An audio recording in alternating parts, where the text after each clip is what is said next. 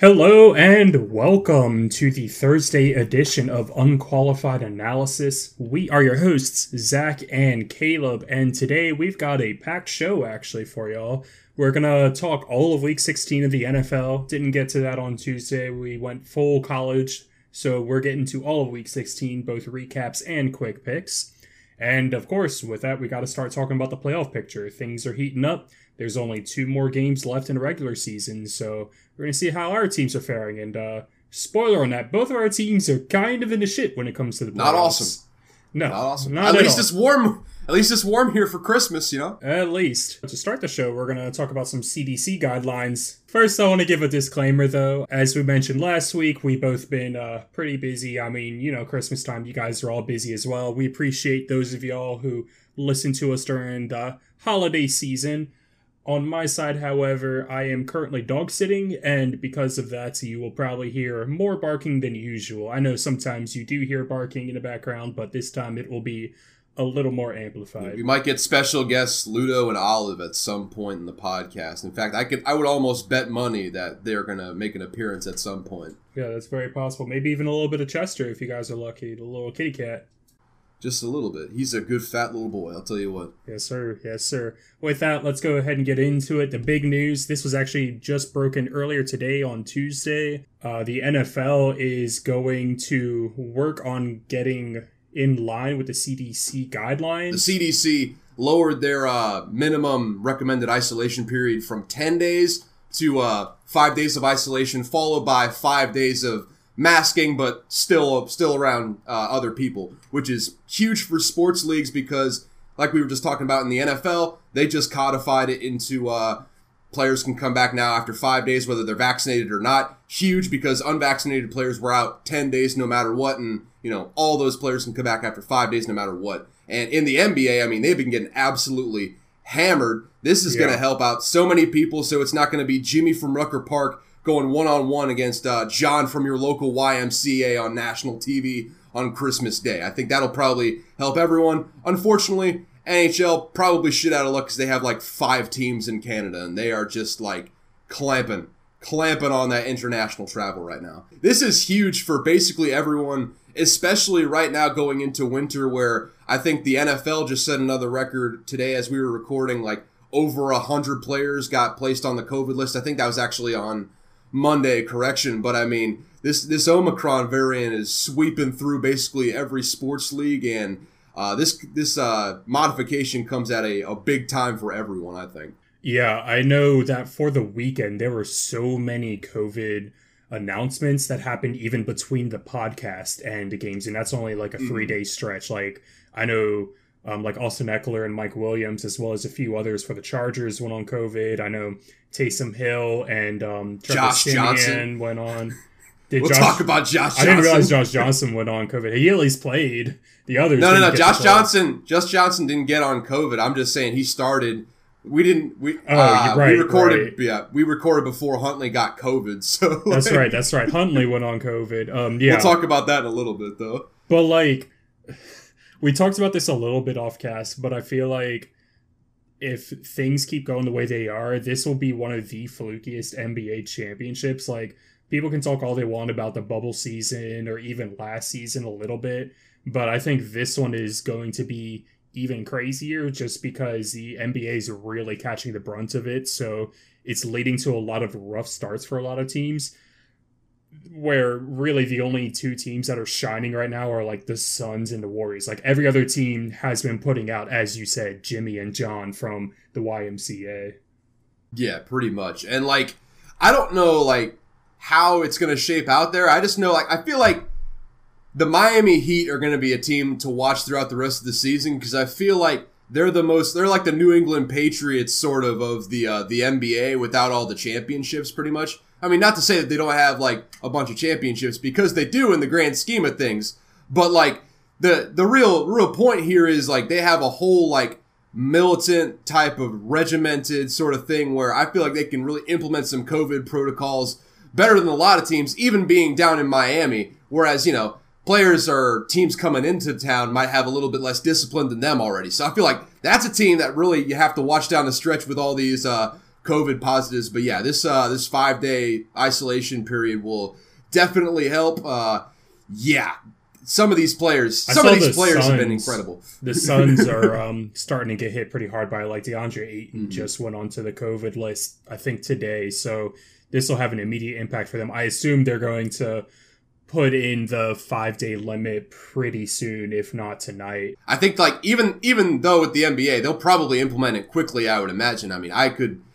Yeah, because you're losing point, out on four or five games if you have to be out for ten days the NBA, uh, more than maybe any other league, has really followed the the old thing like, hey, we're gonna we're gonna follow mainly like what the experts are telling us, which is like basically just code for what are the CDC guidelines. We're just gonna build around that, and so I would anticipate pretty quick motion on all these because that's like yeah. that.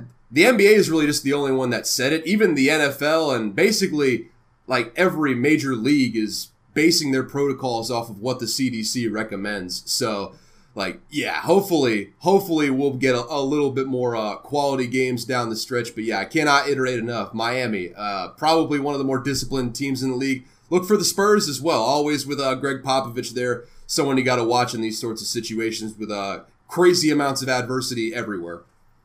Let's go ahead and get into the NFL season. However, go ahead and start with Week 16 Thursday night football, we had the 49ers versus Titans.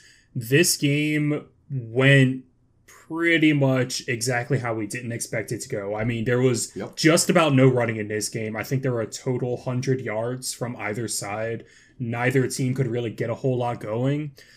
But meanwhile, the two wide receiver ones for either team just lit it up. I mean, Deebo Samuel, he had almost 200 all purpose yards. AJ Brown had 150 yards and a touchdown. This game was not at all, not at all what we expected. I totally thought the 49ers were going to win this one. That just goes to show can't really uh can't really predict anything when Jimmy G is the quarterback. But hey, with his uh chip thumb, I think said I think I heard Ian Rapoport saying something about that. Might be uh might be Trey Lance's time to shine going forward. We'll have to see what happens there. Yeah, I don't know. I feel like it would be a little rash right now while they're still very much in a playoff hunt. Jimmy G. I'm not even. I'm not saying performance wise. I'm saying like he's got like a legit injury. Like he's got like a ligament tear. He's oh, got a chip in saying? his thumb. Yeah, yeah. Like it's a it's a legit type of injury. So he yeah. may sit out for like maybe the rest of the regular season here just to get him rested up for the playoffs. I mean, I can't imagine that if there's even like a sliver of hope that he'll he'll play. I mean, he's going to try and play. I mean, that's the, the that's the thing the about the NFL though. You know, everyone's banged up now. Like Kyler Murray's mm. hurt, Lamar I mean, Jackson's hurt to varying degrees. Yeah, right. I mean, Aaron Rodgers is probably hurt. You know, like everyone's injured at some in some shape. But like the question is, will Jimmy G in this form be better off than a fully healthy Trey Lance? Because we did get to see some Trey Lance, and right now he is not the guy. Like he needs some time to develop. And I think that Jimmy G's probably a better option moving forward. It was a bad game for him as he did have two interceptions, one of which basically sealed the win for the Titans. But he was good in the first four or five games of this little stretch that they went on. So they are looking pretty good for the playoffs, and I think they probably need to keep moving forward with them and just pray to whatever higher deity they believe in that they can make it through unscathed. Yeah, that's fair. I mean, if Jimmy G is like healthy enough to go, I think you do start him just because at this point the team is what it is. If you can get into the playoffs, I feel like Jimmy G, his lows aren't quite as low as what Trey Lance presents sometimes. Exactly. Um, while his highs aren't quite as high, his his lows will keep you in the game at the very least with the defensive line that they have, with the the offensive line with uh, Trent Williams at tackle over there being an absolute beast over there after he, after he uh, rid himself of the stink of that Washington team. And uh, of course, Deebo Samuel and George Kittle out there. So okay, like, okay, that that's my question though. So if you have Trey Lance in the backfield instead of Jimmy G, you can probably mm-hmm. load the box a little more. I mean, Trey Lance definitely scrambles more than Jimmy G does. You can't trust his arm as much as Jimmy G. He might make some bigger throws, but he's going to miss a lot more. And if you load the box more, then that's going to end up kind of hurting some of that production that you're getting out of Jeff Wilson and Deebo Samuel on the ground, which is so valuable and has been so, so good for this 49ers team. Yeah, that's true. And like the big thing that we really just don't know is how is he progressing with like the reads in the offense, with his accuracy, with his mechanics. Because I mean, obviously, when we saw him earlier this season, he had a long way to go. So I mean, those aren't really questions that will be answered until we see him. And honestly, how the season is going right now with Jimmy G's injury status right now, it might be best just to sit him out a week anyways, just to kind of like let him rest and see see just what how get a little progress check going on uh, what Trey yeah. Lance is doing. I mean, maybe not maybe not commit to him starting the rest of the way, just like you know get a little uh, get a little update on like how we progressed since the last time we seen him. For what it's worth, I think if they win next week, they basically clinched getting the getting a playoff spot. Yeah, I knew um, they were close.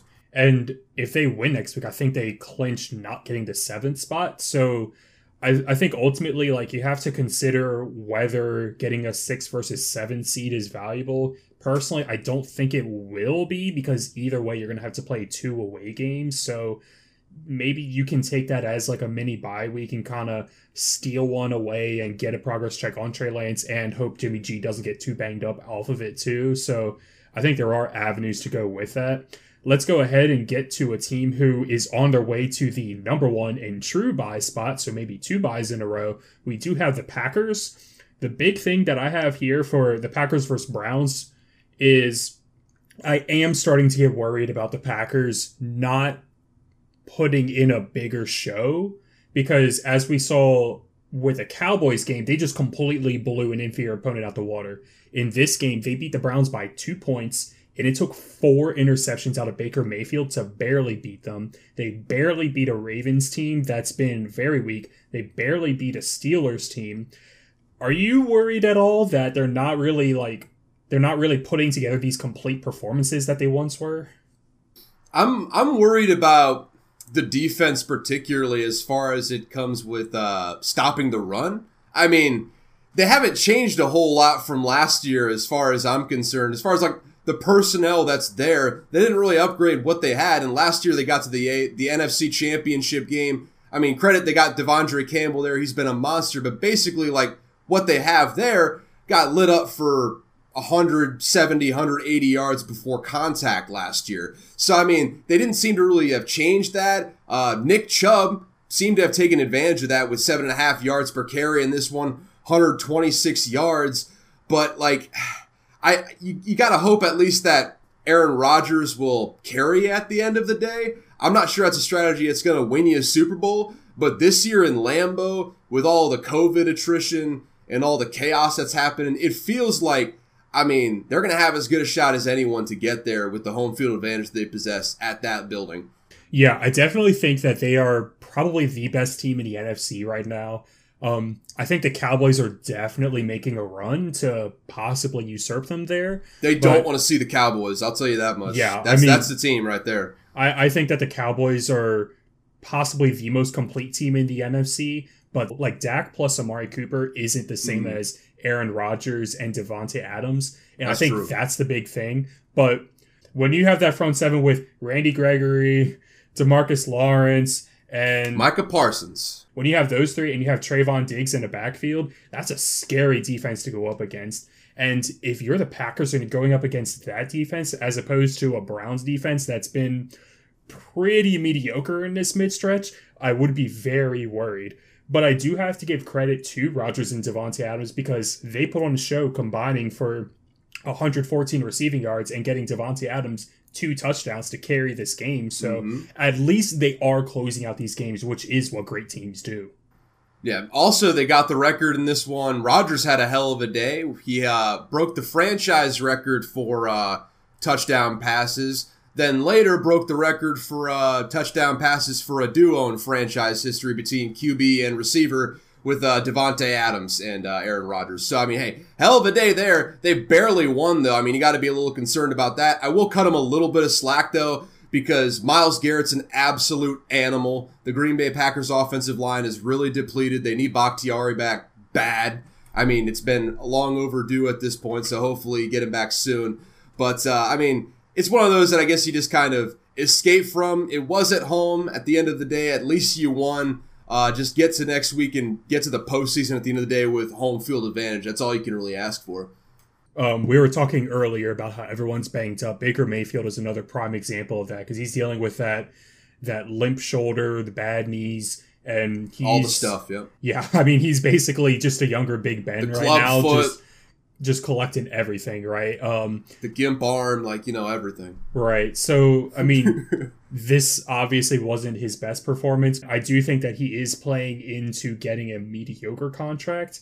I think that he could come back to Cleveland. I mean, he has been probably their best quarterback in two decades, at least since Bill Belichick was there in 96 or so. He could come back, but I don't think he's going to garner more than the 30 million plus that people keep pushing up. Like, I don't think he's going to get the kind of money that, like, Matt Ryan was getting, what, three, four years ago when he Mhm. pushed the bar up, for example. Yeah, no, I feel like mid twenties is going to be the uh, the range he ends up in. That's about the range for a uh, a uh, mid level QB. So like that's that's probably about what he's going to end up getting, and you can build a team around that at the very least. I've heard it before that you know average is hard to find in the NFL, and he's he's certainly perfectly average. The problem with that is you need like everything perfect around him, and when the top receiver is I mean, you love Jarvis Landry, but when the second receiver is Donovan Peoples Jones and David and Njoku's, I guess, the third, but you don't ever really use him. I mean, it's not a very dynamic offense. Nick Chubb is the only one that's really getting any, any Austin yards. Austin Hooper. Yeah, Austin Austin Hooper. That is that is very true. He, I guess, he is the number one tight end. David Njoku, He- man, that's he's guy. injured though, so that's that's like why he's not coming to mind, right? Or maybe Yeah. he has COVID. He's he's been out for a few games though, so he hasn't been a factor for them in a few weeks. But I mean, that's a totally good point, right? Like getting average is very hard to find. You find these teams that just kick a decent quarterback to the curb and they struggle so much. I mean, shit. The Jaguars were doing pretty solid with um, Blake Bortles. They even went to a championship game. And the second that they decided they were going to go in a new direction, try to get an actual franchise quarterback, things just went downhill. And now here they are having a first overall quarterback trying to rebuild things. And it's not even guaranteed when you get that first overall pick, right? I mean, for Joe Burrow, it's working out in the second season. But with Trevor Lawrence, things are not going well now. So for the Browns, I, I don't know. I feel like you have to be okay bringing Baker back and just maybe build up that offensive line, maybe get some secondary in there and become a defensive team again. How much? How much more can they build up the offensive line? They have like three or four Pro Bowlers. Like Jesus. Clearly, they need more, though, right? I, I guess the pocket you have to presence is the, the question to hear, right? Like for Baker, I mean, you do need to build up that defense, though. I mean, you've got Myles Garrett, who might be one of the best defensive players in the league, and I think they have like Joe Haden back there. Um, they have another. That's the that's the weirdest thing. I mean, they had got a really top ten. defense. That's why. Yeah, that that's probably it. They're top ten in pretty much all the major categories, which I actually didn't know. They're they're they're a solid unit. It just feels like they're really boom or bust sometimes. They have a lot of really really good pieces, but it feels like they should be like the best unit in the league. It just doesn't always doesn't always click sometimes. But I will say the one thing that would keep Baker Mayfield from coming back to the Browns is if one of those dumbass organizations, you know the names, might shell out a huge contract for him. In which case, I'm not paying. I'm not paying Baker Mayfield thirty million a year. I'm letting him walk if he gets that sort of offer from from anybody. So that's really the only way I see him leaving town. Other than that, I mean, he hasn't really played his way into a massive contract. So it feels like advantageous for all parties to just go with a mid-level contract. Uh, get more help on the wide receivers. I think get some weapon, get some weapons out there on the outside, especially since OBJ just really never worked out for you. Yeah, let's go to a pair of teams who have actually basically clinched spots. The Cardinals have clinched their spot as currently the fifth seed, how the mighty have fallen. And the Colts have not technically clinched a spot, but they are definitely favorites to get a spot. They could still win their division. The Titans versus Colts is one of the hottest divisional races that we have right now. The Colts ended up beating the Cardinals in this one, which is what we expected. This was a very complete performance out of the Colts offense as Jonathan Taylor did what Jonathan Taylor does. He ran for over 100 yards, he had a touchdown, and Carson Wentz was pretty good in this one. I mean, he didn't burn you on anything, but he did have a good 200 yards. He had two touchdowns. He did what was needed. And I think that's really a big credit to Frank Reich. He might get coach of the year, to be honest. Yeah, and that's the beauty of having Jonathan Taylor on your team. You don't need Carson Wentz to go out there and make like crazy ass plays to keep you in the game like he was really being asked to do all the time with the Eagles. I mean, now with Jonathan Taylor in the backfield, you just have to not shoot the team in the foot, make enough passes to get first downs, get some good shot plays to keep the defense honest so they can't just load the box on you. That's all you really need to do. And just doing that, you throw 28 times, get two touchdowns, have an efficient day with no turnovers. And I mean, that's, again, really all you need. If you have no turnovers with Jonathan Taylor in the backfield, you're going to win most of the time. And I mean, this Cardinals team, can you think of like a team that has fallen more in our minds as far as playoff contention down the stretch here? I mean, they have just been falling apart here lately. Cliff Kingsbury has been just killing them, I feel like. Cardinals are basically the complete opposite of the Patriots, whereas the Patriots might stumble out the gate, but then just completely burn you through October, November, and December the Cardinals started out really hot, 7 and 0 to start, and they've now lost, I believe, five of their last eight, three straight games after this. So, you know, they're fucking 7 and 5 right now. Uh, or, sorry, 10 and 5 right now. Um, when it comes to Cliff Kingsbury, he's probably a good enough coach to keep his job for a few more years. I mean, they do have a winning record. They're guaranteed yeah. to be in the playoffs at least. But you do have to think that a lot of this is on Kyler Murray being great, having a really good scrimmage running back in James Conner, and really Chase Edmonds and James Conner together are a really good duo. You have DeAndre Hopkins, who's one of the best wide receivers in the league, and you have a defense that sometimes makes plays. But I am concerned that he's not really altering his game plan. He kind of sticks to the same things that were working at the beginning of the season. Mm. And the good teams that end up winning the Super Bowl get better as the season goes along. Whereas it feels like these guys are staying stagnant. That really comes down to Cliff in my mind. It feels like the Cardinals have just been really vanilla, and Cliff has just been like, all right, Kyler. Let's go do some crazy shit and make this offense work today, buddy. Let's do it. And like, there's not a whole lot of like schematic creativity. I know we've, we've been over it before, but it really does just feel like Kyler making shit happen with regular ass sort of sort of like air raid scheme sort of passing plays with a few run plays sprinkled in there. Doesn't feel like there's any sort of like flow or continuity. There's not a whole lot of creative schemes or anything like that that you see with with the Packers, with the Rams, with um, the 49ers, people like that. So I, it's hard to see Cliff Kingsbury sticking around there for too long. I guess he's earned at least another year after this one. But man, you got to think like if someone like like maybe like a Matt LaFleur was available to coach this team, don't you think they would drop Cliff Kingsbury in a heartbeat? I mean, I know there's obviously not anyone out there like right that like that right now, but it feels like they're like one guy away from just saying, "See ya, Cliff. We found somebody else." Shit, I would go so far as to say is if you had Kevin Stefanski coaching this team, and he's not coaching That's, a great team right now, yeah. but I bet that team probably has at least eleven or twelve wins and is looking for at least the divisional win, right? Like they had it under lock. They had beaten the Rams early in the season. Um, I believe they like basically dominated that game. It wasn't even close. Uh, they won the second game against the Rams too, I think and they yeah. now like the I think Rams that was the last are, quality win they had. Yeah, like the Rams now own the division when they were behind the entire time, and things are just not looking good here. I mean, if you had a different coach like a Kevin Stefanski, Sean Payton, Matt LaFleur, right, any of those coaches, you get at least another win or two.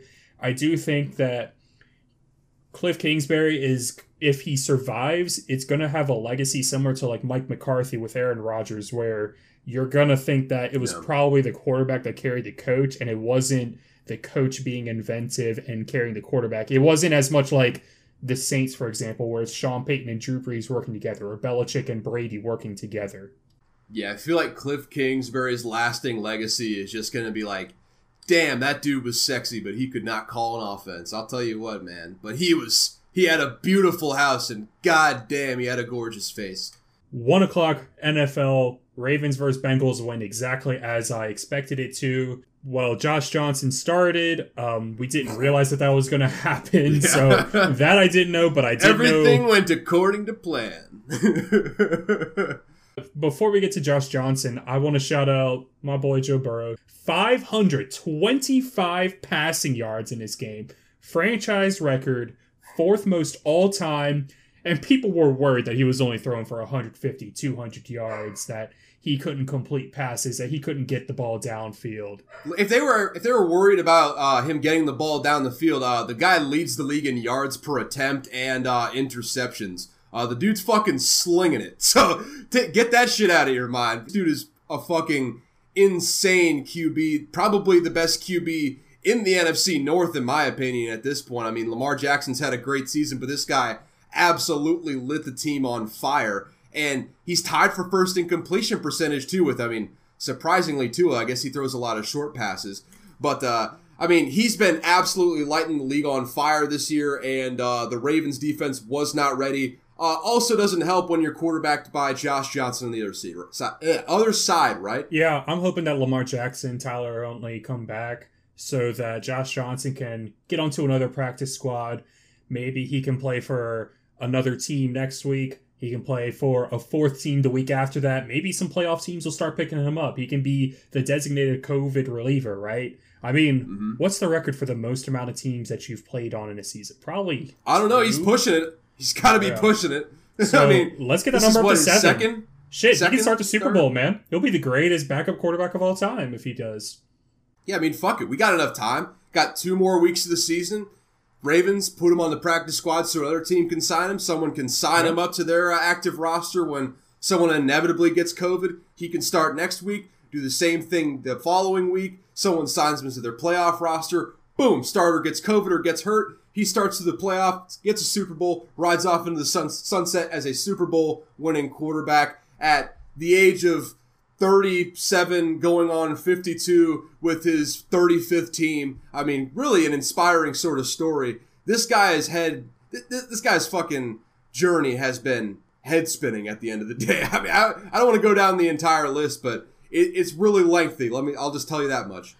What I do know is he probably has a spot in New Orleans if he decides to take his services there. I mean, Ian Book wasn't the most inspiring last night, and I think that uh, he's. I think they'll take him in a there. heartbeat. Yeah. Yeah, Yep. yeah. Let's go ahead and get into your boys, though. We have the Rams versus the Vikings. This game also went about as I expected. I mean, the Vikings are that team that I feel like they play everyone tough. But the problem is they play everyone tough, right? Like, I mean, lost to the Lions, unfortunately, did keep it close against the Rams, but ultimately the Rams had a little too much star power. Kirk hasn't really faced this kind of a pass rush, so Aaron Donald was able to just feast on him. And Matt Stafford was able to do just enough to eke them over the finish line. Yeah, pretty much. And I really, th- this game wasn't on TV. I wasn't really able to to watch a whole lot of it, but uh, seemed like a pretty pretty typical game from my boy Kirk. Uh, classic. I think he had just over 300 yards, uh, one TD. Uh, he started the day off by throwing an interception in the end zone. I mean, granted, KJ Osborn has to catch that one, but I mean, it was thrown way behind him. Then didn't get a passing TD until we were already down 27 to 13. Just kind of filled in the stat sheet in between there. So I mean, yeah, this was this is pretty typical type of heartbreaking Vikings football at the end of the day. But I do want to highlight Aaron Donald because I feel like he's having quietly. I mean, if you can call the best defensive player in the league like quiet at any point in time, like one of his best seasons in the league so far. He's on pace to get possibly his uh 20th uh or no, his fourth season of 20 plus tackles for loss, which would tie him with JJ Watt for the uh most all time since the stat was recorded. So I mean, fucking crazy. He's got 12 sacks right now. So by the time it's all said and done, he's probably going to end up having the most sacks since his fucking monster 2018 year when he had 20. So this guy absolutely destroyed us the other day. And uh, yeah, this is kind of exactly what we thought would happen, right?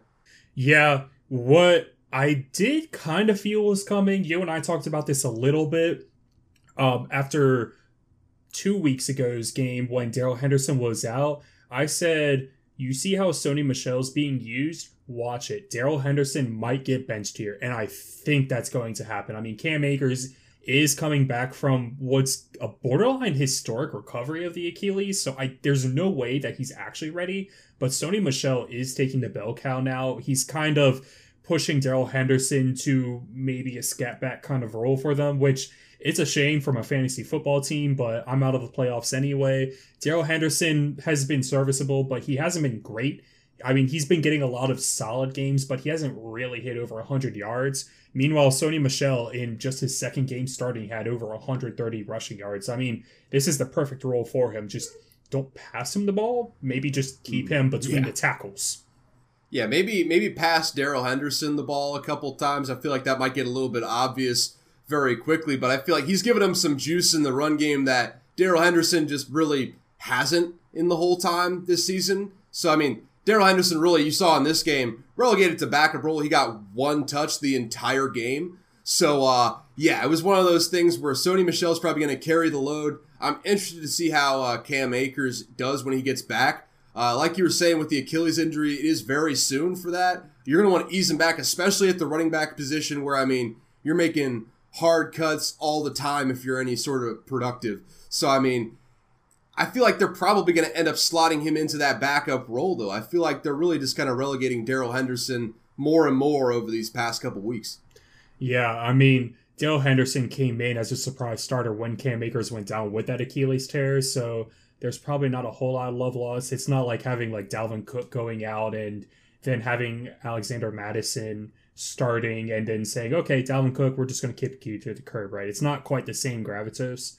Um, mm. I do want to give Anthony Barr some props. He was one of the first draft picks that I saw the Vikings make that has like really worked out for y'all. He's been a steady presence in the linebacker role, and he had a couple picks in this game, which really helped kind of cement this into a close game. Really kind of keep the Vikings afloat against a very potent Rams team. Otherwise, mm-hmm. yeah, I feel like his contributions really helped keep us in the game. I feel like just the way the the Rams special teams were playing, the way the offense was moving, outside of Matt Stafford, of course. I mean, really, Anthony Barr was the main reason why Matt Stafford had so much problems because I feel like he was he was seeing ghosts all day with Anthony Barr there. I mean, two interceptions, seven total tackles. I think he had uh, yeah those two passes defensed. So I mean, it was a game where the defense kept us in it. I did like what I saw outside of Kirk Cousins on the offense, though. I mean, the running backs, it is what it is. I mean, three yards per carry. You're facing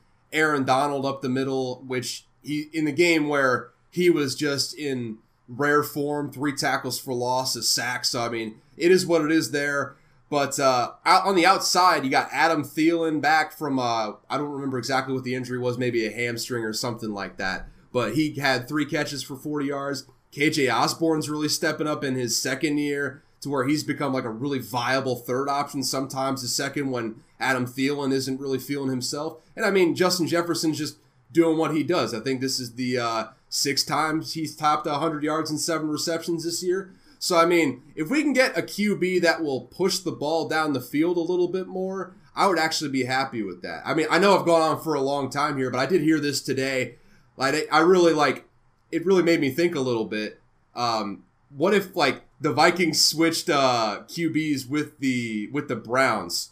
So we had Baker Mayfield next oh, year. They had too. Kirk Cousins. Yeah. I feel like that's interesting. Like I don't think Baker Mayfield is actually a better QB than Kirk Cousins, but I feel like he's he fits this team better because he will push the ball down the field. We have some absolute like animals on the outside that will take advantage of more of those jump balls that he likes to throw when he's healthy, of course. Yeah, and meanwhile, shit, the Browns probably beat the Packers if they have Kirk Cousins throwing less than four interceptions. I mean, yeah. really all they needed was one big pass at the end of that final drive to win the game for them. So hell, if they just give the ball to they just give the ball to Nick Chubb like 25 times instead of the 17 they gave him, I feel like there's a good chance they still win it, you know? Right.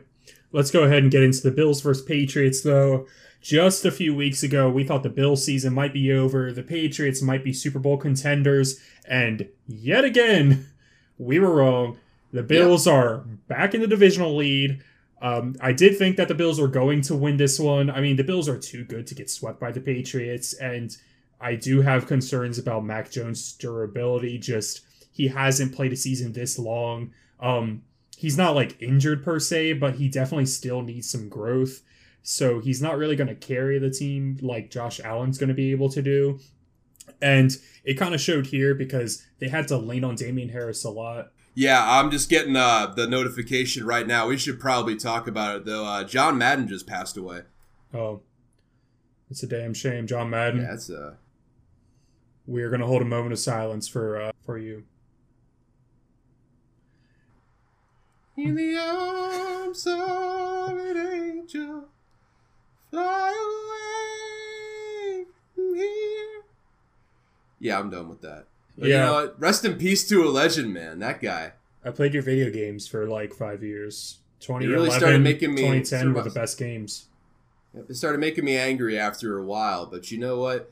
After after uh, many years of uh, going into adulthood, I would say I think when I was a kid, I didn't appreciate you enough for your uh, your humor on the cast. But as an adult, I feel like I would really like to see a uh, a John Madden out there just like saying random shit into the microphone because some of his exchanges with uh with Al Michaels over the years where he just said something ridiculous and Al Michaels was just like, well. Yeah, John, we're just golden. I mean, I'm gonna miss the hell out of that guy. He was kind of on his last legs. He kind of saw this coming. I'm glad that I'm glad that he w- he was able to get this uh, this special, the John Madden special, out there before his death. But uh, yeah, we lost a great one today. It's unfortunate.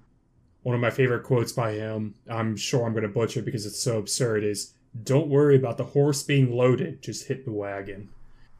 No, it's it. Don't worry about the horse being blind. Just load the wagon. That's I what it remember that Don't one. worry, don't worry about the horse being blind, just load the wagon. To which I say, yes, I don't think anyone actually rides in a wagon with a horse unless you're like Amish, but Also, another amazing quote from John Madden. The offensive linemen are just the biggest, strongest guys in the field. And You that's why so. the offensive linemen are just the biggest, strongest guys in the field. And that really certainly applies to Trent Brown, who was helping out Damien Harris for the uh, the Patriots here. I mean, he 5.7 yards per carry, three TDs, over 100 yards. They were moving the ball on offense as far as the run game is concerned. But when Mac Jones is throwing 14 for 32 for, you know, 4.5 yards per attempt, not really going to win a whole lot of those games, you would think. yeah, I mean that that's exactly what I'm saying though, right? Like Mac Jones is hitting that wall. It seems where this is the second loss in a row, I believe. Right, second loss in a row for them. Yeah, I think. Um, they had the division lead under wraps basically. They just had to kind of finish out business. But all of a sudden, you have to be a little worried about how deep in the playoffs they can go with this. Um, if you're the Patriots, I mean, I feel like anyone would take even like eight and nine in a heartbeat, considering they had a quarterback come in who's not the most physically gifted quarterback, but is definitely very well thought of cerebrally. I do think that the future's bright, but I am thinking the Patriots probably lose their first or second game in the playoffs when it's said and done. Yeah, at this point, I think the best thing that they can hope for is they get a uh, a dome team on the road, or they go down to um, the Bucks. I think the Bucks are, are slotted to win the the NFC South this year, right? Yes, they they won the NFC South after beating the Panthers. It, it didn't even matter what the Saints did. I feel like if they go to a warm weather city where they can kind of like have have better weather for Mac Jones, because I mean he does have a bit of a uh, a weaker arm than you know the usual type of quarterbacks that you get in there. Uh, I feel like they can get some success, maybe catch someone off guard, but I don't feel as strongly as I did before. I do feel like they could front run like a son of a bitch though with Damien Harris, that three headed monster back there, with um, Rhamondre Stevenson, uh, Brandon Bolden back there as well. If they get a lead, they can hold it. It's just the problem if they get behind with someone like Josh Allen on the other side. It's really hard to uh, come back for them with Mac Jones as the QB as a rookie, anyways. I feel like as he gets a little bit older, more mature, uh, gets a little bit uh, more wisdom in there, he's gonna find ways to work around it. Just right now, it's just you know the de- the defensive coordinators uh, have forgotten more football than he ever knew. Yeah, I mean, I think this team's just not really built to win games from behind, right? Like you and I love teams that are built around having a solid run and a good defense. That's one of the better ways that you can build a team, in our opinions. But the fact of the matter is, that's not a team that's going to burn you in the fourth quarter traditionally. I mean, if you get behind, then it's going to struggle a little bit for you. Meanwhile, for the Bills, I mean, you've got Josh Allen, who was an MVP candidate entering the season, has been very good as of late as well, with Stefon Diggs, who I believe is, yes, is a Pro Bowl starter at that. It's to be hard to compete with that, especially when uh, it's not snowing, what, at like 40, 50 miles an hour, and you can actually throw the ball with some degree of success.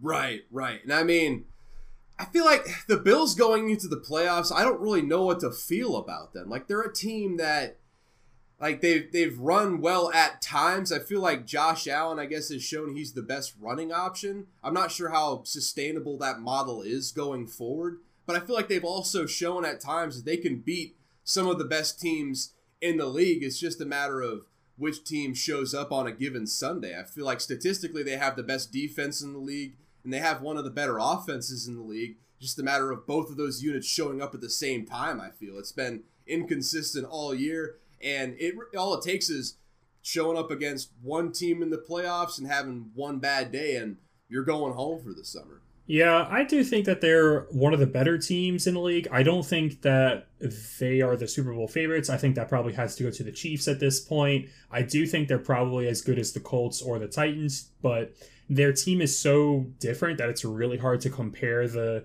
three teams to well to each other as far as the Bills versus the Titans and Colts. I do think the Titans and Colts are very reminiscent of one another, which means it would be a little inter- it would be more interesting to see them in the playoffs against each other.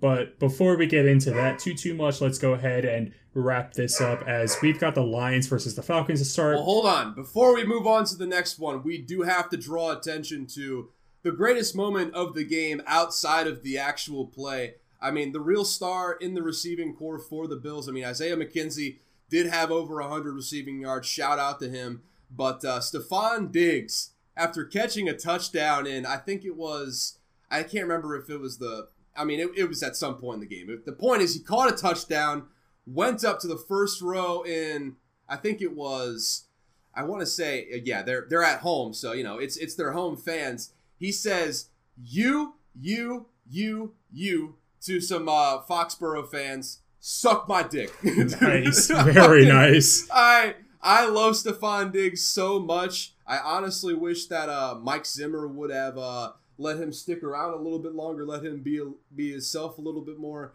Because man, that guy, I would run through a wall for that guy.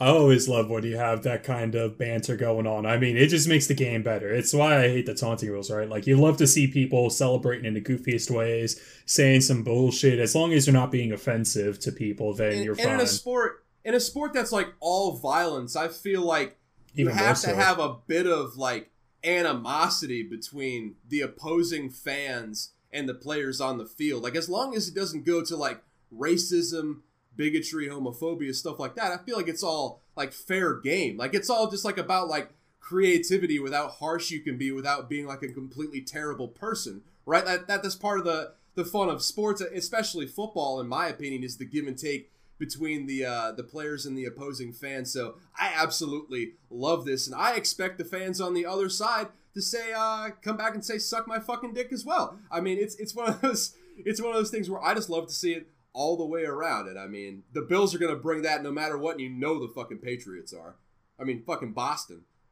I want to go ahead and get to the Lions Falcons game, though. Um, we've been having some great discussion on this, but I want to make sure everyone gets their due diligence. Um, I don't want to talk about the Lions Falcons too much because both of these teams are gross, especially because the Lions uh, started Tim Boyle. Um, yeah, he he's a quarterback and he certainly passed in this game. Uh, I think the bigger story is Amon-Ra St. Brown. I feel like he's a good piece for Dan Campbell to build something around. I mean, he's got just under 600 receiving yards on a season, so it's not out, sorry, just under 700 yards, I believe, actually, for the season. So it's not out of the realm of possibility that he can hit 800. He did have 91 plus a touchdown in this game. So things are looking good for this young rookie. That being said, it was the Falcons and it was the Lions, so not exactly a uh, high billing game, I would say. Yeah, these are the teams that the Falcons have been bolstering their resume on all season when you look at it. When they face teams that are over 500, they've been getting fucking waxed all damn year. Tim Boyle, I still don't know how he's an NFL quarterback. I mean, he went to UConn, wasn't good at UConn. I don't know if he got drafted or not. I think he just spent like one year behind Aaron Rodgers with uh, Matt LaFleur there and – I guess someone thought that he got touched by fairy dust and he just ended up starting at different places. Because that worked for Matt Flynn, right? Exactly. Yeah. I mean, Matt Flynn, he's been an all pro quarterback ever since, I think. And, uh, you know, Ricky Stanzi, Scott Tolzien. I mean, the list just goes Jordan on Love, and on there. I mean, Jordan Love, I guess example. that's that's yet to be seen. Not not looking great so far. I think that they should just bring in Equanimeous St. Brown as well. Just bring in the entire family. Just have a, a starting five wide receivers just of the St. Brown family, especially with the crazy ass names in that family. I feel like the more you can get on one team, just if no for no other reason than just to uh to challenge the announcers, if nothing else. I feel like it's it's better for everyone maybe they should bring in Philip Rivers, get all his kids in there too, and they can make a Rivers and St. Brown team out of all those players. I I think that would be quite a spectacle.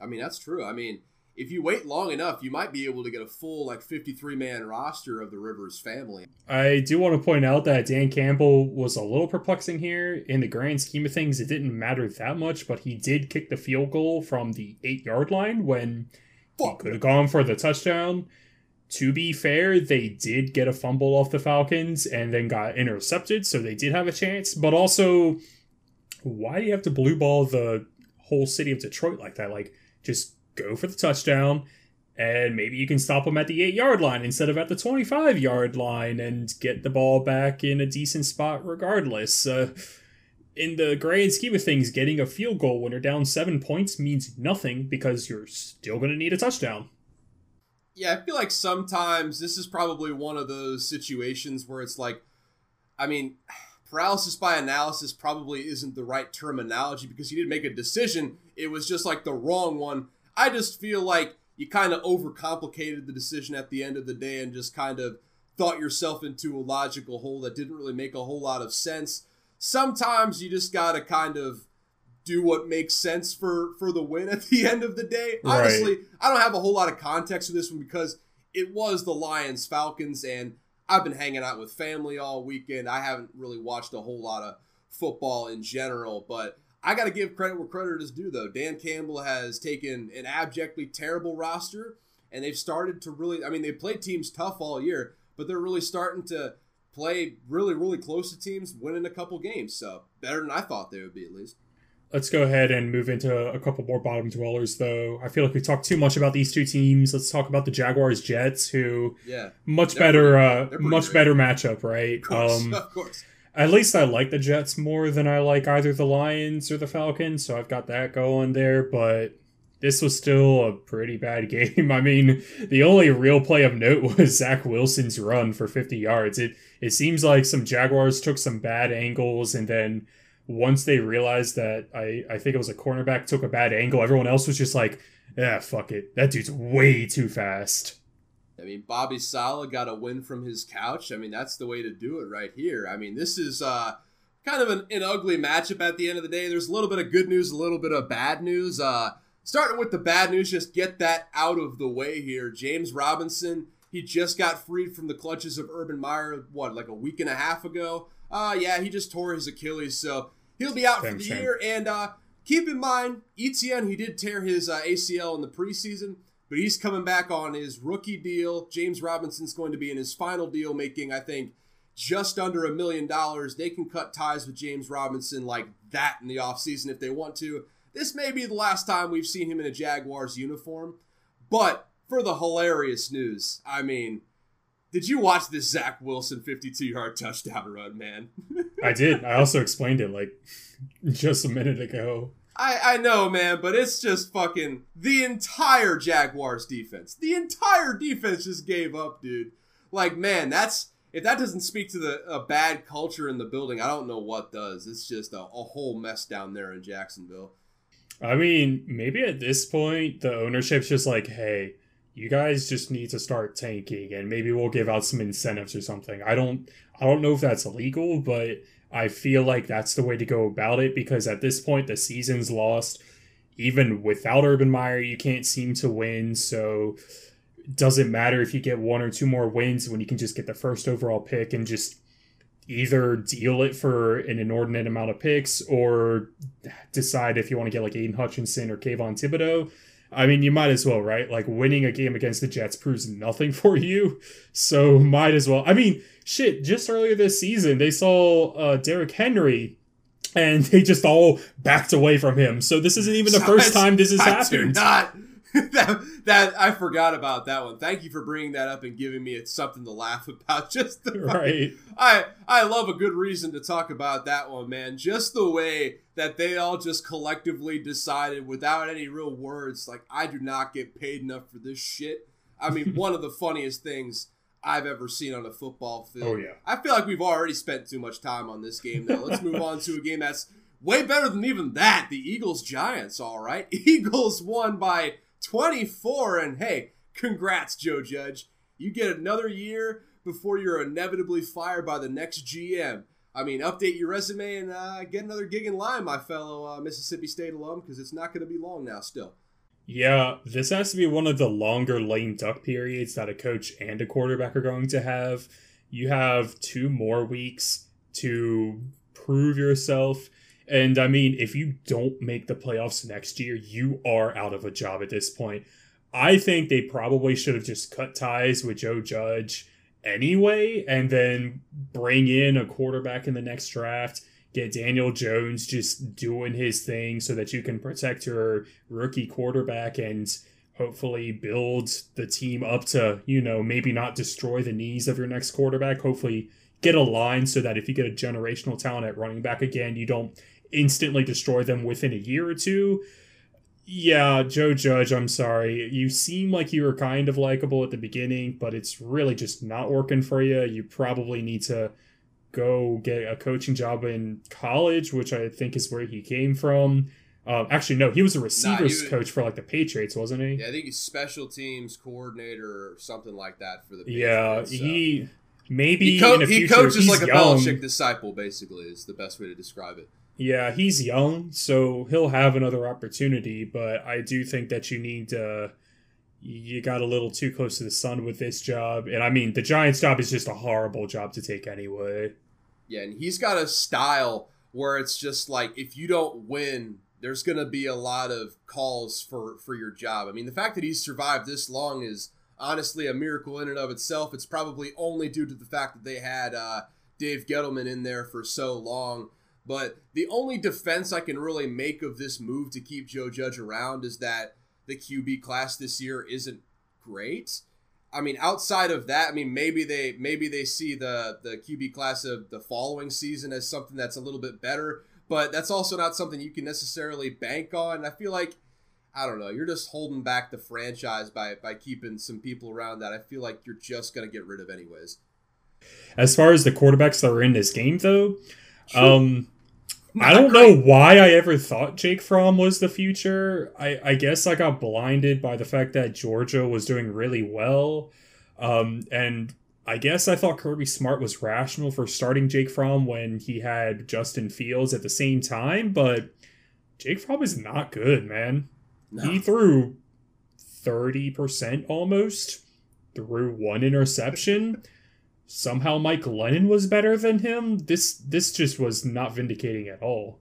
I mean, the dude had a robust 1.5 yards per attempt. He was just poo poo, terribad. Right. And never forget that Kirby Smart cho- chose Jake Fromm over uh, uh, Justin Fields. If you are ever, as a QB, as a QB recruit, if I can reach any of you, all all one, maybe two of you listening to this right now, uh, don't go to Kirby Smart because he does not know what he's doing with yeah, go to Baton Rouge. I mean, I can't I can't really make that endorsement either if I'm if I'm looking out for their best interest. I would say Mike Leach, I'd say more than half of his starters ever have been drafted. Just a stat to throw out there to you. But uh, either way, we've been derailing. Uh, Jake Fromm. okay, okay, okay. Terrible. Real quick though, no, I can't let you side with that. which of his quarterbacks are actually doing well in the NFL? They've all been drafted. That's not the point. That's not the point. Tommy point. Stevens isn't even playing no, quarterback no, no, right no. now. Hey, now, hey, that's not the point. The point is they they all got drafted. They all got paid. Will Rogers, Will Rogers, I don't think is going to work out in the NFL as much as No, I think we love what he's though. doing. I think And he'll get the thing drafted. is, if you get I don't drafted, think if you get drafted, you earn millions of dollars at the end of the day, which is a win for Jake everybody. Fromm got drafted, Yeah, Jake Fromm did. and we're talking about too. him right now. Now his career is basically over. Is two Stetson starts in. Bennett? Is Stetson Bennett going to get drafted? I Probably, think so. yeah. I think so. I don't think so, man. I think I he's going to be like might. a fourth or fifth. I don't think he's going to end up doing anything. I wouldn't draft him if I were drafted. Dude, if Daniel I've Jones can get drafted with the 16 overall pick, I think Stetson Bennett can get drafted in the fifth round. I don't know, man. Stetson Bennett is one of those like generic McWiderson type of people that might just like go into an interview and one of those like super hoity-toity white GMs are just blown away by him. Just like I gotta take that guy. Like I think that was kind of what happened with uh Tim Tebow back in the day. It's basically what happened with Daniel Jones, where Dave Gettleman looked at Daniel Jones and saw an NFL quarterback. Um, yeah, but anyways, we've really, really derailed a couple times here. you disrespected. We really derailed a couple times here. On to the news that's really important. Big man TD alert. Lane Johnson. Lane Johnson scoring one for all of those guys who have a little bit of athleticism, but it's hard to convince people because they have no abs whatsoever. He caught a five yard TD pass. I think it was the only, or actually, it was one of two TD passes by Jalen Hurts in the entire game. Just really winning over the hearts and minds of the people here, Zach. Proud to be a part of this generation. It's truly the big man year right now. Everyone's getting the touchdown pass. It's great. I mean, what was it just last week? I think it was Christian Wilkins maybe had the uh the dolphin out of water, the the worm going dance. Uh, I'd love to see more of that. Let's go ahead though. Get to the Buccaneers versus Panthers. Um, not a great game. I mean, Buccaneers win. Hooray.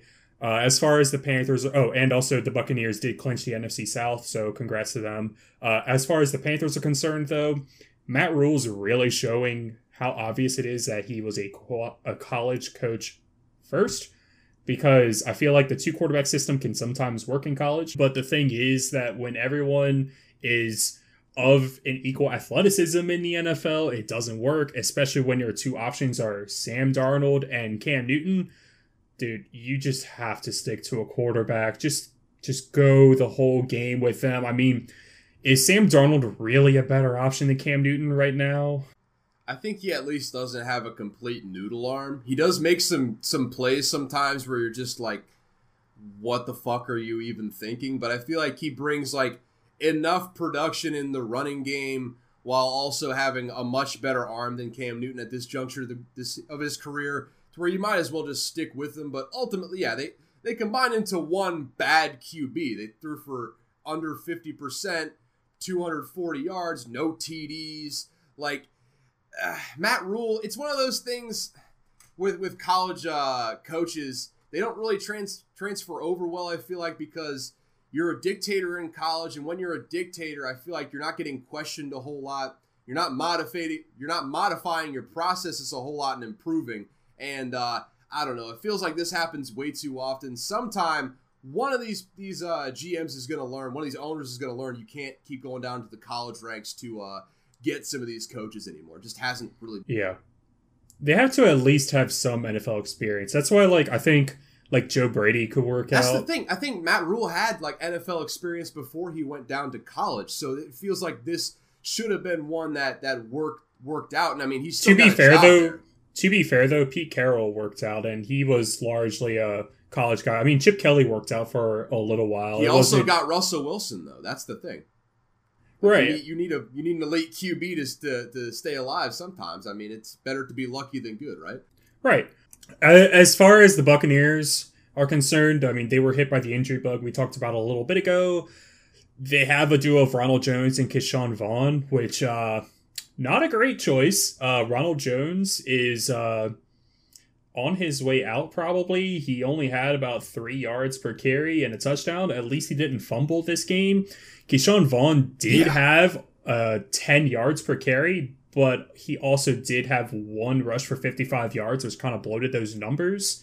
So you're gonna have to rely on Tom Brady plus that front seven, which I don't think is going to be enough for the Buccaneers when you have to play against probably both the Cowboys and the Packers. But at least for the Buccaneers, you're in the top four in the playoffs. I mean, coming into this year, though, I feel like the Buccaneers were one of those teams you thought like for sure they were going to be a Super Bowl contender, but I don't know. They're they're eight and seven right now. At the end of the day, they're like they're like barely above average record wise. So yeah, the record. I mean, the Buccaneers. I'm pretty sure, right? They're no, they have 11 wins. 11 wins. They're Fucking 11 hell, what the hell was I? The hell was I looking at? Yeah, they're the. Fucking, yeah, I think they're the third seed. Yeah, I, I don't, I don't know then, but either, either way, uh, that fucking run game was uh, not not awesome in this one. Good enough to win at the end of the day, though. I mean, the Panthers aren't necessarily the greatest team in the world. I worry about the Buccaneers going into the playoffs, though. I mean, you have Tom Brady at the end of the day, but uh, it feels like there's not a whole lot going for them in the run game. Leonard Fournette is banged up. Uh, we're just gonna have to see how it goes down the stretch here. Yeah, let's go ahead and get to the Chargers Texans you just got to bury this tape. Like, what the fuck, guys? The Texans are so bad, and if you guys want to compete, you got to beat these teams. Like, what are you what guys? Fuck, what were you guys thinking? This was supposed to be a layup game, and then you gave up forty-one to the Texans. Uh, the Chargers will just always be the Chargers, won't they? It's just one of those things where they will always have some sort of confusing loss that you have no idea how they have on a given week. Credit to Davis Mills, though. I mean, that neck gives him quite the reach on the head to see over that line, really make the reads. He's really dicing teams up out there. Yeah, also a shout out to Rex Burkhead. I didn't realize he was still making NFL rosters, but he uh, basically doubled his yardage total with this game 149 rushing yards and two touchdowns. So props to him. Uh, as far as the Tex or as far as the Chargers are concerned, though, I mean, if you guys win this game, you're basically a lock for the playoffs. But now they're fighting for that seven seed, which is like a four way tie at this point. It's going to be rough for them. Let's go ahead and get to our four o'clock games, though. Broncos versus Raiders. I'm very disappointed in this game. It was a very defense heavy game. I was hoping that between Drew Lock and Derek Carr, there would be a bunch of gunslingers, a lot of points scored, maybe like double the points, but also a few interceptions. Very disappointing. Man, this game, obviously a very, very defensive game at the end of the day. Drew Lock I mean, he kind of is what we thought he was at the end of the day, right? I mean, yeah, I guess much. not, but he, eh, 15 to 22, 154 yards. It kind of kind of is what it is at the end of the day. Uh, I don't know. The Broncos are just kind of they win when Teddy Bridgewater's in there, but who the hell can actually win with Drew Lock, right? Yeah, uh, another team I feel that has some problems with quarterback is the Bears as well. I mean, I feel like maybe Nick Foles would be an upgrade to Drew Lock, but he's still not a great option. He had the one postseason that will forever be his legacy, but it's no secret that he is a subpar quarterback who he's got a massive schlong though. He'll always have that. Right, right. I mean, Big Dick Nick, right? Uh, it was enough like to that beat the big Seahawks. blue guy in Watchmen. Right. That being said, though, when the Bears win, I feel everybody loses. I mean, the Seahawks lost for sure, and now they are out of contention for the playoffs officially. And also, I mean, fuck the Bears, right? I will say though, on the Seahawks side, they're they're not going to the playoffs. Playoff, yeah, they're not going to the playoffs. Their their team fucking sucks. But uh, hey, they found Rashaad Penny after all this time in the season. I feel like he's really come on towards the end here, and maybe he can give you something in, in seasons after this. Um, I'm not sure where the uh, the starter was. His name escapes me. He's a guy that went to Texas A&M, and he's a fucking monster. Yeah, Chris Carson. Uh, not sure what happened to him. I think he got a, a, neck injury. But at the end of the day, Rashaad Penny, I think you drafted him first round a couple years ago. Might finally be getting productive. But uh, hey, congrats, Bears. Your draft position isn't as good. Still probably not going to make it to the playoffs. I think everyone wins here, right? Right, right. As far as the Steelers versus Chiefs, this game went about as we expected the Chiefs just stomped the Steelers. Right. I mean, the Chiefs are no surprise a good team. Uh, they pretty much had their way the entire time. Pat Mahomes had over 250 yards. He had 75% completion rate.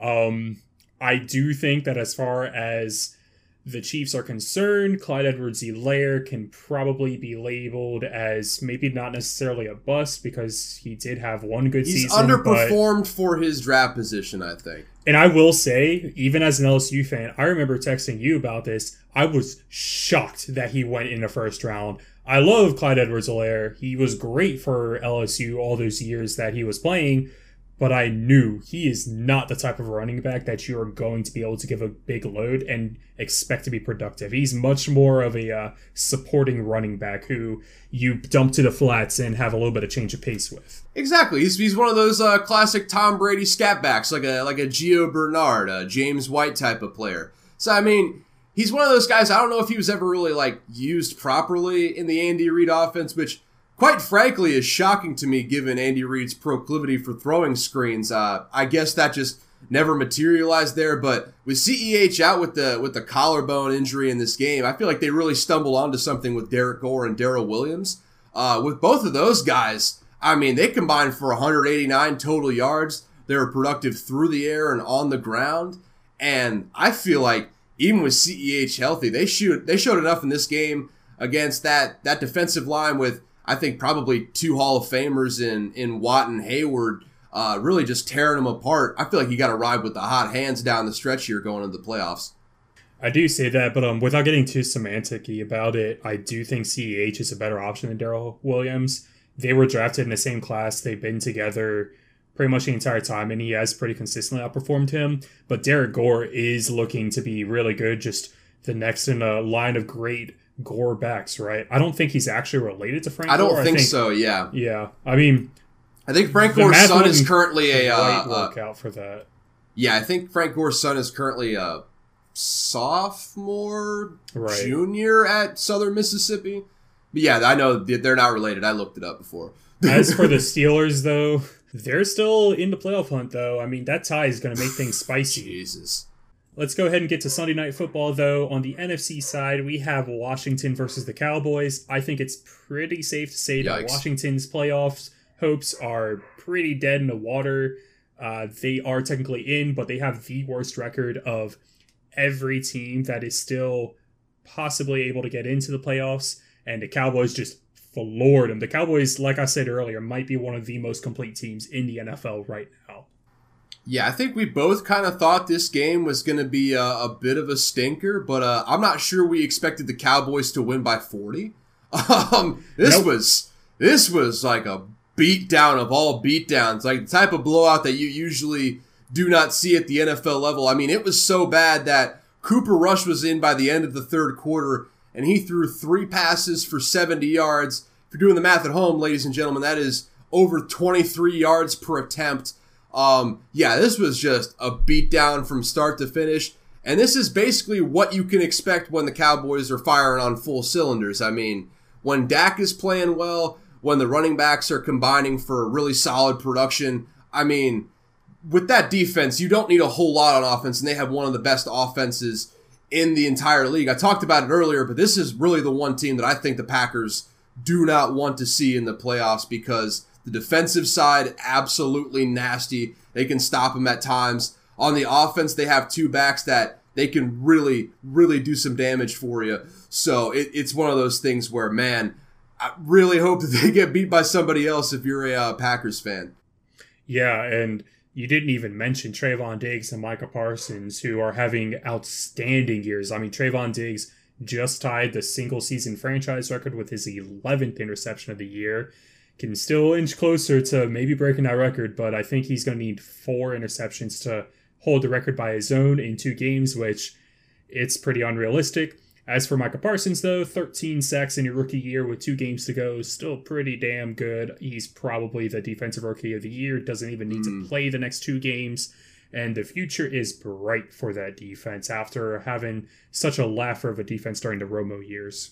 Yeah, absolutely. I mean, he's a he's a piece that really changes the defense. I mean, he's a guy that it's not very. I mean, you never actually see a guy that can both rush the passer at an elite level with his 13 sacks while also not being a liability in coverage. He's actually a fairly solid cover linebacker for a rookie. So, I mean, he's a he's a piece that can absolutely cover up all sorts of holes in the defense and just make it so everyone can just play their game. And, and I mean, you saw it with Demarcus Lawrence.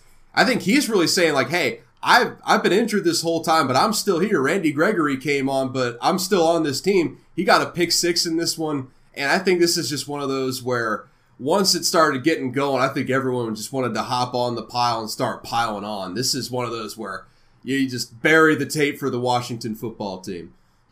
Let's go ahead and get into our final game Monday Night Football Dolphins versus Saints. This was an ugly fucking game. I mean, Ian Book threw an interception that turned into a pick six on the very first snap. In his defense, it did get tipped, but also the arm strength is clearly not there because yeah, that was one of the ugliest throws I had seen coming out of his hands. It didn't look right at all, and the tip just led it to be a sitting duck.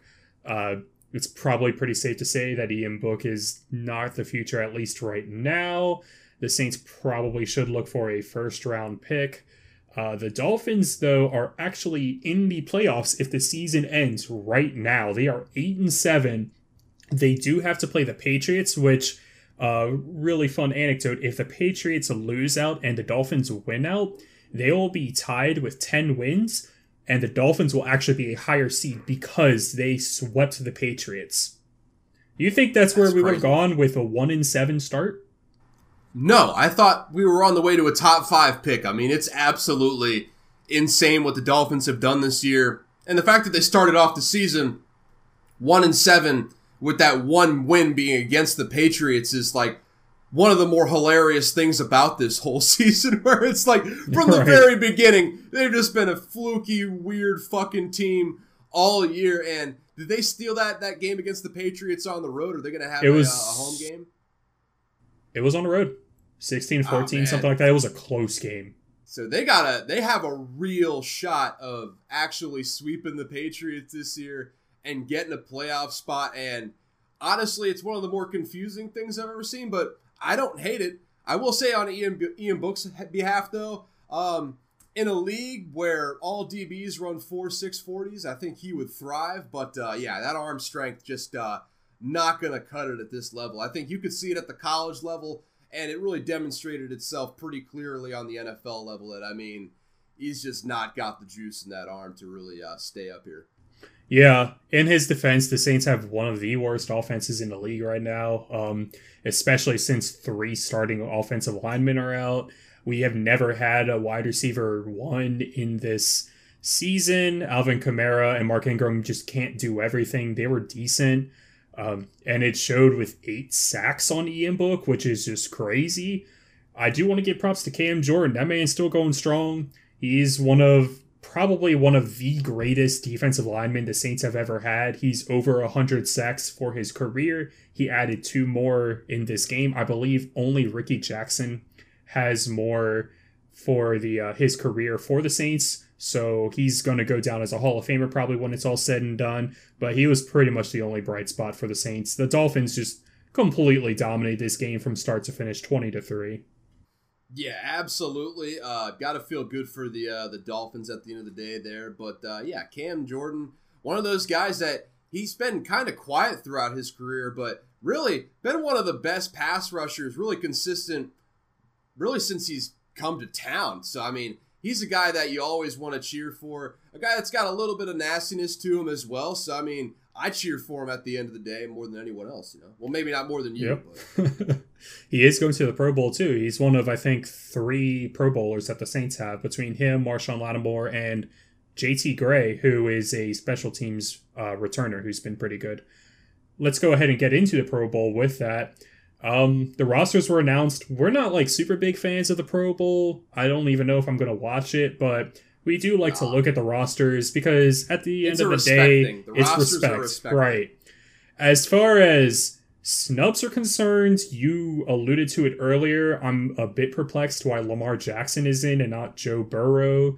I feel even Justin Herbert probably should have been in over him. I feel like it's just because Lamar Jackson's fun to watch that he got yeah, in. Yeah, yeah. I think that's probably the reason. I think Lamar Jackson's probably a little bit more popular. Also, I mean, he's basically just been carrying the lifeless husk of the Ravens team the entire season, so that's probably garnered a lot of votes there. But Joe Burrow, he is the best QB in that division, and obviously Lamar is a wait. You're saying over. Big Ben?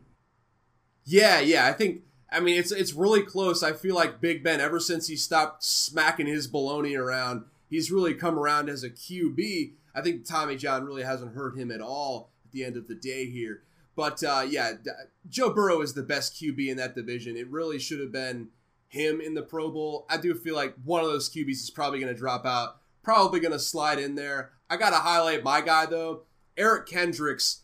I mean, he's a guy that's been the glue that's held. I mean, the Vikings haven't been awesome this season, but he's been the one bright spot the entire time. And he's turned the ball over. He's done basically everything. He's still one of the best cover linebackers in the league. I just think it's a damn shame that he wasn't able to make it. Though I understand it's a pretty uh pretty stacked roster out there. Yeah. As far as Cordarrelle Patterson, a guy who used to be on the Vikings, was drafted by the Vikings, yeah. is a guy that we've enjoyed watching the resurgence of. I feel like it makes sense that he's not in when you've got what I think is like Dalvin Cook, Alvin Kamara, and yeah. I can't remember who the third running back is, but it's it's someone who's pretty new to the scene in the NFC.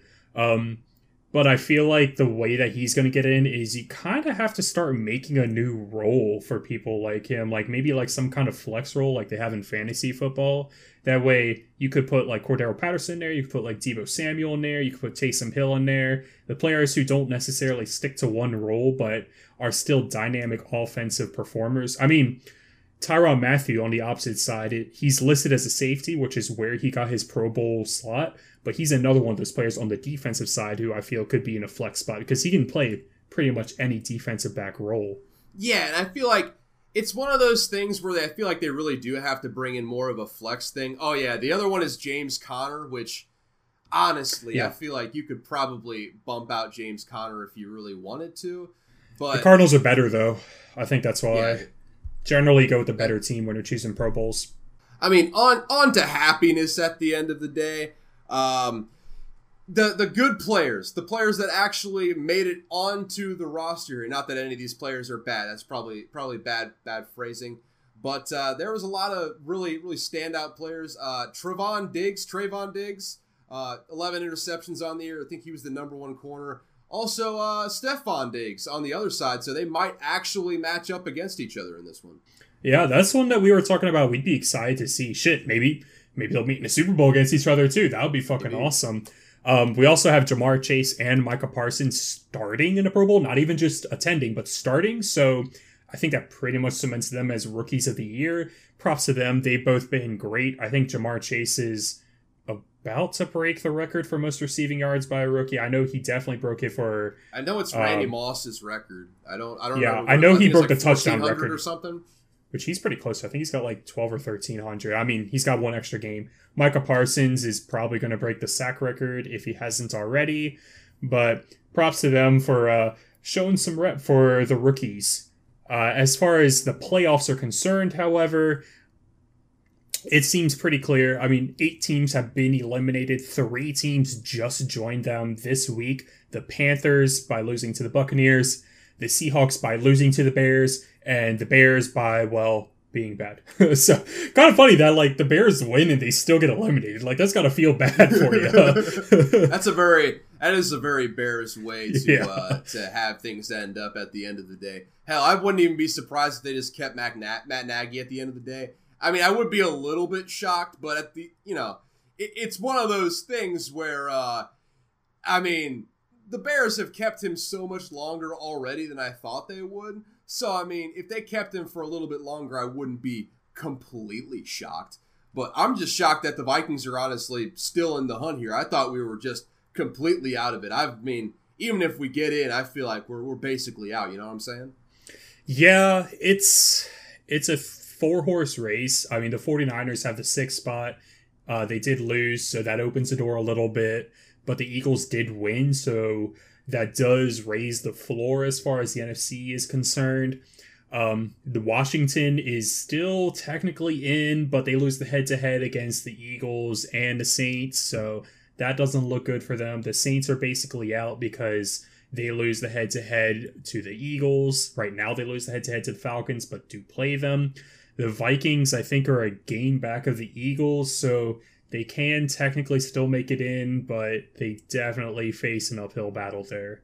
I'll tell you what, though, looking at possible matchups in the playoffs, I mean, watch out for that Eagles team. If they go into Lambeau, they might they might shock the Packers if they get out to an early lead because that is a team yeah.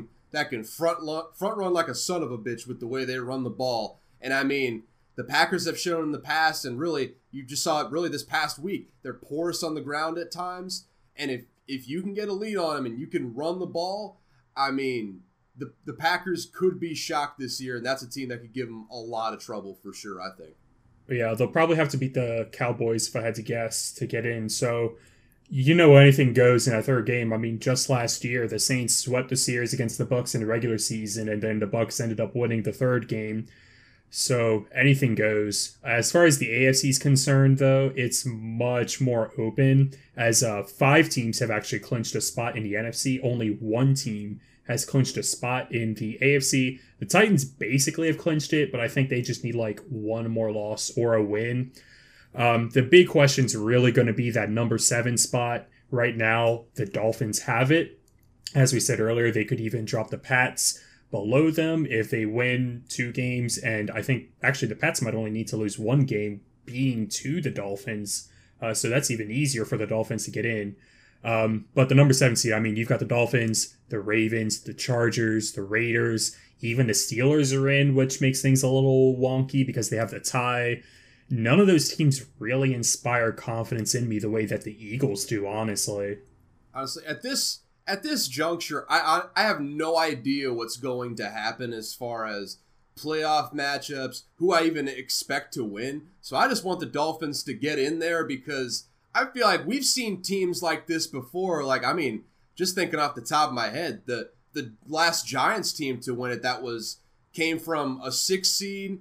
Really, they were I think like one and six at one point in the season, pretty similar to this uh, this Dolphins team. I'm hoping for some sort of miracle like that, even though in my heart of hearts I know that the Dolphins really aren't that good of a team. But I do want to see them shock somebody really go into somebody's house and, and beat a playoff team because I just feel like it would piss off the national media so much. Uh, the Browns and Broncos are also technically still in, but just like the Washington football team and the Saints, they're basically out of it. I think a loss for either of them or a win by very select teams will knock them out. So I wouldn't hold your breath if you're a Denver or Cleveland fan with that, let's go ahead and get into our week 17 quick picks. The first year that this is not the final season of our quick picks. As a quick recap, we actually both did pretty well. I went 6 and 2, Caleb went 5 and 3. The only discrepancy was I picked the Bills to beat the Patriots and Caleb picked the Patriots. So, with 2 weeks to go, the spread is 4 games. You got 4 games to make up, Caleb. I uh I'm feeling pretty good now. I, I, was a little worried. I had a little bit of negative momentum. You had some good momentum going, but I uh, I think we righted the ship to where it should be. Yeah, whatever, man. Let's it, go. It is what it is, man. It, I'm fucking. I'm not happy about it. Just we're, we're here, so whatever. Let's go ahead and uh, get into the quick picks. We've got the Rams versus the Ravens. I'm taking the Rams in this one. They've got a better team top to bottom. The Ravens are banged the fuck up. And even when Matt Stafford's bad, they seem to win. Uh yeah, give the Ravens a puncher's chance in the bank down there in Bal down, down there in Baltimore. Uh, but uh, the Rams should come in and win this one, especially with OBJ coming on the way he has. I think four TDs in the six games he's had with the Rams. So yeah, I like the Rams in this one as well for the Dolphins and Titans, a big one to determine some seeding for the AFC. I'm taking the Titans in this one. I turned my back on them last week. Uh, the Dolphins are a really spicy team. They might be one of the scariest teams to face in the AFC right now, but they do have to lose eventually, and I think this might be the week. Yeah, I feel like the Titans they don't really like they don't, they don't play pretty games, but they just find ways to win at the end of the day. They just find a way to survive, and they're at home in this one. They got my boy Jeffrey Simmons on the other side that's going to clog up the uh, the middle there. I just feel like the Titans are going to find a way to win this one. Not sure how, but I feel like they're going to eke this out. For our final one o'clock game of our picks, we've got Chiefs versus Bengals. This is a good one to determine some of the top of the AFC as the Bengals currently hold the AFC North divisional lead, but they are a couple games back of the Chiefs. I am picking the Bengals in this one. They are at home. They're a spicy team. Joe Burrow is going to pass for another 500 yards, and it's going to be a fun one. Yeah, I mean, we'll we'll see what happens there. Uh, I feel like uh, I got the Chiefs in this one. They're an absolute juggernaut. They're back. I think Spags is going to blitz the absolute shit out of Joe Burrow. I love the guy, but still young at the end of the day, so I feel like he's going to throw him off the uh, throw off, throw him off his balance just enough for that Chiefs offense to just run away with this one. I don't know if they'll actually like pull away necessarily, but I do think the Chiefs win this. In our four o'clock games, we've got Broncos versus Chargers. This one is going to help decide a spot as both of these teams are still jockeying for that seven seed. I am going to take the Chargers in this one, though. The Broncos just don't have any offense. Even when Teddy's in, they don't have any offense. It's a quote unquote home game for the Chargers. Ideally, Mike Williams and Austin Ekeler will be back, so that'll bring some firepower back to the offense, and I think they'll win. Yeah, I mean that's fair. I just the Chargers just lost to the Texans. I mean it, it it's hard for me to, to trust them at this point. That being said, my pick is really entirely dependent on on Teddy's status. If he doesn't play, I'm going with the Chargers. If he does play, I'm going with the Broncos. So right now, no, whatever Teddy's status is, you know my pick. So for the Panthers versus Saints, I'm picking Saints. I really hope that the Saints win this one. They should win this one. They have a better coach. They have a way better defense. And the Panthers just got absolutely blown out by the Buccaneers after the Saints planked them. So I'm feeling pretty good about it, even with the embarrassing loss this past week. Yep. These are uh this is big uh fist fight in the funeral not the funeral home, fist fight in the nursing home vibes in this one. Uh not not a great offensive matchup between the Panthers and the Saints, but uh, the Saints are just a, a, better defensive team. And, well, I mean, their offense isn't great, but I feel like, well, who the hell even knows what they'll have in at QB? Hopefully, like hopefully Taysom Hill team. comes back, especially with the mandate yeah. changing. Hopefully, he's back. He was out with COVID, for those who didn't know. Exactly, yeah. And if Taysom Hill is back, I feel like he's better than basically anything that the Panthers have. So, yeah, the Saints should win this one at the end of the day. Cardinals versus Cowboys might be game of the week. I I don't have any faith in the Cardinals though. I'm taking the Cowboys. I've said it all podcast long. The car the Cowboys are one of the most complete teams in the NFL and are I would say they're the second best team in the NFL right now. Yeah, game of the week on paper, but uh, I think the Cowboys are gonna clap those cheeks in this one. Uh, yeah, I, I feel like they just have a more complete team. That defense is gonna eat the Cardinals offense alive, I think and the Cowboys offense is going to just run up the score on them. I think that the Cowboys end up winning big. For our primetime games, we've got Sunday Night Football, Vikings versus the Packers, and we picked the Vikings to win last time, but unfortunately, I think we're in the same boat. The Packers are going to win this, right? Yeah, they, they stole their one for the season at home. Uh, going into Lambeau late in the season, uh, Rodgers is playing for home field advantage. Uh, yeah, this is the Packers are going to win this one. I don't know if they're going to win big, but they're going to find a way to win this one pretty much no matter what, I think. And for our final quick pick, we've got Browns versus Steelers, a classic AFC North matchup that isn't really going to determine a whole lot as far as seeding nah. is concerned. I am going to take the Steelers. They're at home. The Browns aren't convincing. Mayfield just threw four picks. The Steelers at least have a solid pass rush, which I think is going to confound them. And hopefully stop Nick Chubb.